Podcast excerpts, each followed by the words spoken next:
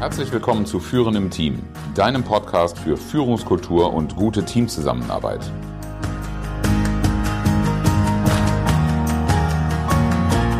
Mein Name ist Oliver Bayer. Ich helfe Teams, ihre Zusammenarbeit zu stärken und Erfolge zu feiern, ohne Verantwortung abzuschieben.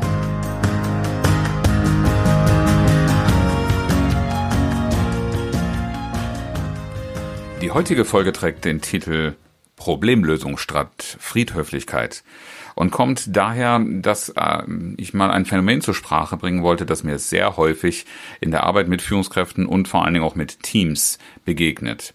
Nämlich, woran du erkennst, dass in deinem Team Vertrauen fehlt. Wenn ich mit Teams daran arbeite, dass Vertrauen eine wesentliche Grundlage ist, ist zunächst mal keiner überrascht und alle miteinander oft sehr, sehr beflissen mir nachzuweisen, dass es Vertrauen in diesem Team gibt. Da hört man dann so Aussagen wie bei uns kann man mit allen reden, wir haben immer alle offene Türen, die sind alle nett hier. Aber Vorsicht, Falle kann ich dazu nur sagen, denn äh, ich möchte das alles gar nicht in Abrede stellen. Das trifft aber zumeist auch auf Situationen zu, die nicht schwierig sind, in denen die Harmonie leicht zu halten ist. Es ist natürlich einfacher, netten Menschen zu vertrauen. Und deshalb legen wir viel Wert darauf, dass dieser Eindruck nicht verloren geht. Aber die Frage muss sich jeder stellen, wann brauchen wir denn Vertrauen?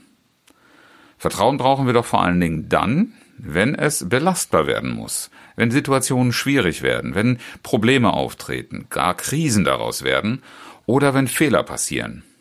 Und genau in diesen Situationen fehlt es allzu oft sodass die, diese Beurteilung bei uns äh, herrscht Vertrauen, oftmals aus einem Blickwinkel heraus äh, betrachtet wird, äh, wo man sagen kann, situativ passt das insgesamt betrachtet, wenn man mal ein bisschen Abstand nimmt oder wenn man in entsprechende Situation, wo man es belasten müsste, kommt, merkt man, da ist noch ganz, ganz viel Luft nach oben.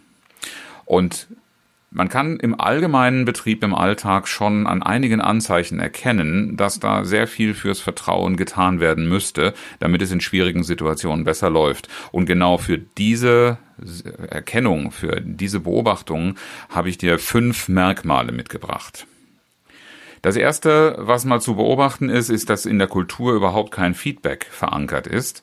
Und mit Feedback meine ich jetzt nicht die berühmten Jahresgespräche, die die Personalabteilung einfordert, dass sie einmal im Jahr oder im Halbjahr oder je nach Organisation anderen Rhythmen geführt wird, sondern ich meine diese, diese regelmäßige Rückmeldung nach Besprechungssituationen zum Abschluss von kleinen Aufgabenprojekten. Ähm, immer dann, wenn es Anlass gibt, weil man etwas beobachtet hat und ähm, hier geht geht es ausdrücklich nicht nur immer um die Frage der Verbesserung, sondern auch das Positive zu erwähnen. Was hat mir gerade gut gefallen ähm, und was habe ich dabei gesehen, was habe ich wahrgenommen? Feedback ist eine ganz, ganz wichtige äh, Methode, um regelmäßig den anderen wissen zu lassen, wo man ihn sieht. Und für die Führungskräfte ebenso wie für Teamkollegen untereinander ist das eine ganz, ganz wichtige Rückmeldung. Nicht davon auszugehen, dass das Positive schon so hier in Franken sagt man passt, sondern dass man ausdrücklich auch sieht, da ist etwas positiv, positiver als ich es könnte, als ich es erwartet hätte oder einfach genauso positiv, wie ich es mir wünsche und auch wiedersehen möchte. Das wird nach meiner Erfahrung viel zu selten gegeben und die Teams, mit denen wir arbeiten, die das lernen und zum ersten Mal machen, tun sich am Anfang schwer, weil das Denken uns dazu verleitet, dass die positiven Dinge doch normal sind und über normale Dinge brauchen wir nicht reden. Hier in Franken sagt man auch, das habe ich im Podcast auch schon öfter erwähnt, nicht geschimpft ist schon gelobt genug. Das heißt, Positives muss man nicht erwähnen, Kritisches wirst du dann schon von mir zu hören kriegen. Und das Kritische kommt oft nur dann raus, wenn die eigene Emotionalität so hochgekocht ist, dass man es einfach nicht mehr aushält. Ansonsten ist in vielen Teams, die genau mir diese Eingangsstatements gegeben haben, wie toll die Harmonie im Team ist, wie hoch das Vertrauen vermeintlich ist, dann ist gleichzeitig so eine Haltung drin, dann will man den anderen auch nicht wehtun. Und die Konsequenz ist, ich lasse dann zwar nichts eskalieren, aber der eigentliche Konflikt, das Problem, was wir sehen, das ist ja trotzdem da und das schwelt. Das schwelt so lange, bis es nicht mehr unter der Decke gehalten werden kann und zu einem Flächenbrand ausartet. Deshalb ist es ganz, ganz wichtig, darauf zu achten, dass so ein regelmäßiges Feedback erfolgt. Wenn das nicht der Fall ist, kann man davon ausgehen, dass so Elemente fehlenden Vertrauens dafür sorgen, Ja, dieses, dieses fehlende Vertrauen bedeutet dann zum Beispiel so Gedanken wie, was wird wohl passieren, wenn ich dem mal deutlich sage, wie es mir gerade damit geht, was ich davon halte immer wieder in Teamworkshops zu erleben. Das kommt natürlich nicht am Anfang raus. Das kommt erst dann heraus, wenn wir uns nicht nur mit solchen Themen wie Vertrauen beschäftigen, sondern auch mal operativ an die eingemachten Dinge gehen, die verändert werden müssen, die Probleme, die gelöst werden müssen. Dann treten oft in Nebensätzen genau diese Dinge zutage, die beweisen, da ist noch viel, viel Luft im Thema Feedback drin. Äh, ein anderes Merkmal, das zweite, was ich dir mitgebracht habe, ist, das kann man dann oft beobachten, dass zu häufige und vor allen Dingen auch überraschende Kontrollen gemacht werden. Das böse, böse Wort vom Micro- oder Mikromanagement, wo wirklich Schritt für Schritt verfolgt wird, anstatt dass man einfach auf Ergebnisse setzt, vielleicht auch auf Zwischenergebnisse, die zu bestimmten Zeitpunkten miteinander vereinbart werden. Und da guckt man dann gemeinsam drauf. Meint die wohlmeinende, nicht vertrauende Führungskraft allzu häufig sicherstellen zu müssen, dass ja das Richtige passiert und kontrolliert häufig in sehr kleinen Schritten und auch unangekündigt und findet sich dabei in der Regel ganz toll, um nachweisen zu können, dass das dann doch alles gar nicht so gut geht und dass es auch das Vertrauen nicht verdient hätte. Da merkt man schon in der Formulierung, dass fehlendes Vertrauen im Ursachenbereich ist.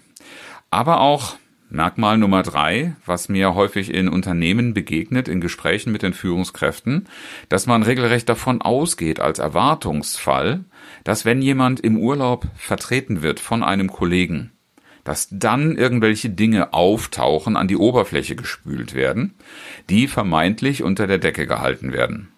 Es mag ja sein, dass solche Dinge passieren. Ich kann nicht bestreiten, dass das auch bei mir schon mal äh, passiert ist, sowohl in meinem Verantwortungsbereich als auch ähm, in, in meiner eigenen Vertretungssituation. Nur das alleinige Ausgehen davon, dass diese Dinge dann passieren, zeigt doch, dass das Vertrauen nicht da ist und dass eigentlich jede Menge Anlass besteht, darüber zu reden, wie man genau diesen Erwartungswert tilgen kann, was man dafür tun kann, dass es in dieser Situation eben nicht dazu kommt. Aber solange davon ausgegangen wird, dass in Vertretungsfällen diese Dinge hochploppen, brauchen wir auch nicht zu behaupten, dass da ein überbordendes Vertrauen im Spiel sei, und zwar von beiden Seiten. Ja, und dann ist natürlich das nächste, wenn Fehler auftauchen, dann werden Schuldige gesucht. Das ist das Merkmal Nummer vier. Wann immer du Diskussionen begegnest, die danach fragen, wer war das, wer ist daran schuld, und gar nicht so sehr darauf, äh, sich, sich zu konzentrieren, wie diese Fehler möglich wurden, respektive was man in der Zukunft dafür tun kann, um sie zu beseitigen, sondern der Fokus geht darauf, wer kriegt den schwarzen Peter angehängt. Und ähm, das ist selbst in, den, in den Zeiten, wo die Fehler noch nicht offenkundig werden, kann man das beobachten. Denn es versuchen in einer solchen Kultur und Stimmung alle miteinander nicht aufzufallen. Ja, wenn alle unauffällig arbeiten und sich auch bemühen, ja nicht aufzufallen, damit man nicht über sie redet, damit der Fokus auf einen nicht fällt, dann ist das natürlich ein ganz deutlicher Ausdruck sogar einer regelrechten Misstrauenskultur. Und Fehler, Fehler werden natürlich dann nicht angesprochen, weil ich liefere ja mit dem Ansprechen eines Fehlers genau den Fokus, den Spot auf mich und auf das, was ich beobachtet habe. Und möglicherweise geht es sogar so weit, dass ich befürchte, dass ich mit dieser Sache irgendwie in Verbindung gebracht werde. Und dann sind wir genau wieder bei dem Thema, ich will ja nicht der Schuldige sein. Ich will nicht das um den Hals gehängt kriegen. Ich will keine Konsequenzen tragen. Also spreche ich Fehler lieber gar nicht erst an, ähm, eine andere Sache ist natürlich auch solche Dinge anzusprechen, liefert oft als Belohnung die Aufgabe zu bekommen, es auch zu lösen. Und im Extremfall, wenn ich feststelle, dass ich möglicherweise an einem aufgetretenen Fehler selbst auch äh, Schuld tragen könnte oder Verantwortung habe, dann wird es mal unter der Decke gehalten und für den von demjenigen als ach ist doch nicht so schlimm hingenommen und irgendwie vertuscht.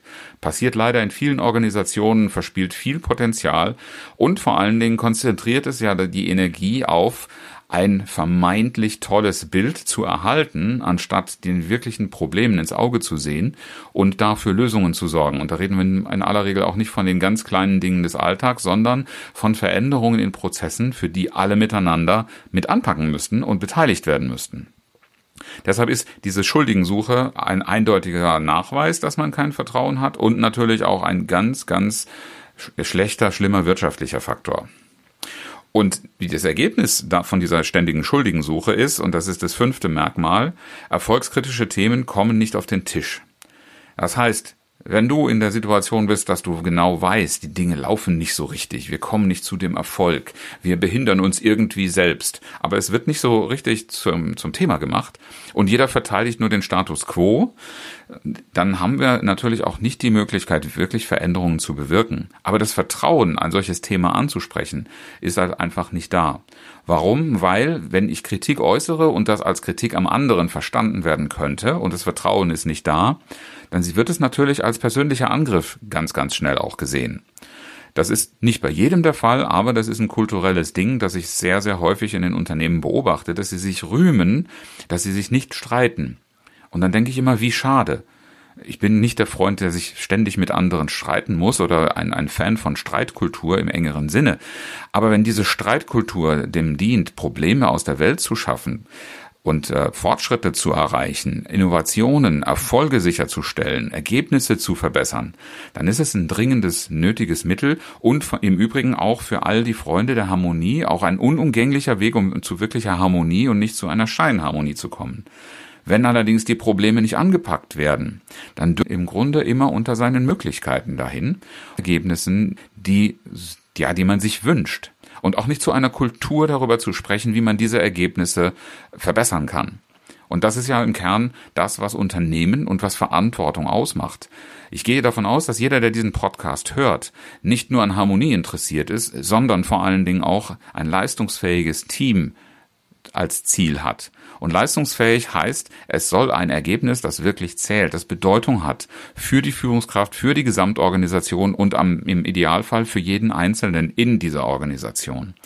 Und das wird niemals nachhaltig zu erreichen sein, wenn kritische Themen nicht selbstverständlich angesprochen werden können, ohne dass sich der Einzelne angegriffen fühlt. Und genau das, das ist der Fall, wenn kein Vertrauen da ist. Dann wird nämlich Kritik allzu schnell als Angriff in den falschen Hals genommen und das eigentlich berechtigte Thema nicht akzeptiert, stattdessen eskalieren Konflikte. Also nochmal die fünf Merkmale im Überblick. Du erkennst, dass du in deinem Team kein Vertrauen hast daran, dass kein Feedback gegeben wird, weder positives noch kritisches, dass zu häufige überraschende Kontrollen erfolgen, der Kollegen untereinander oder vielleicht auch der Führungskraft, Schau mal in den Spiegel, wie du dich da verhältst, ob du ein Micromanager bist. Dritter Punkt. Man geht davon aus, dass im Vertretungsfall Dinge auftauchen. Ein ganz, ganz deutliches Zeichen von Misstrauen statt Vertrauen. Vierter Punkt. Es werden Schuldige gesucht anstatt Ursachen. Und der fünfte Punkt ist, es besteht keine Kultur der kritischen Themen, der kontroversen Themendiskussion. Kritische, erfolgskritische Themen und Probleme kommen nicht auf den Tisch und werden nicht angepackt.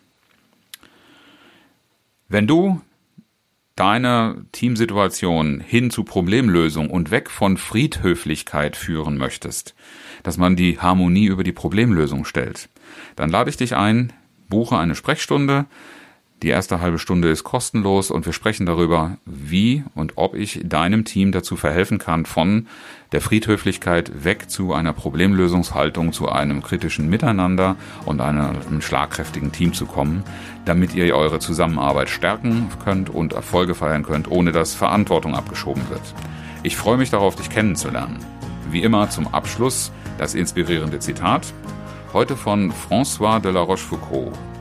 Wir finden nur die verständig, die unserer Meinung sind.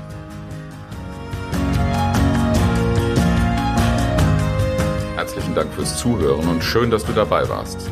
Bis zum nächsten Mal in diesem Podcast, wenn es heißt Führen im Team, Zusammenarbeit stärken und Erfolge feiern, ohne dass Verantwortung abgeschoben wird. Ich freue mich auf dich.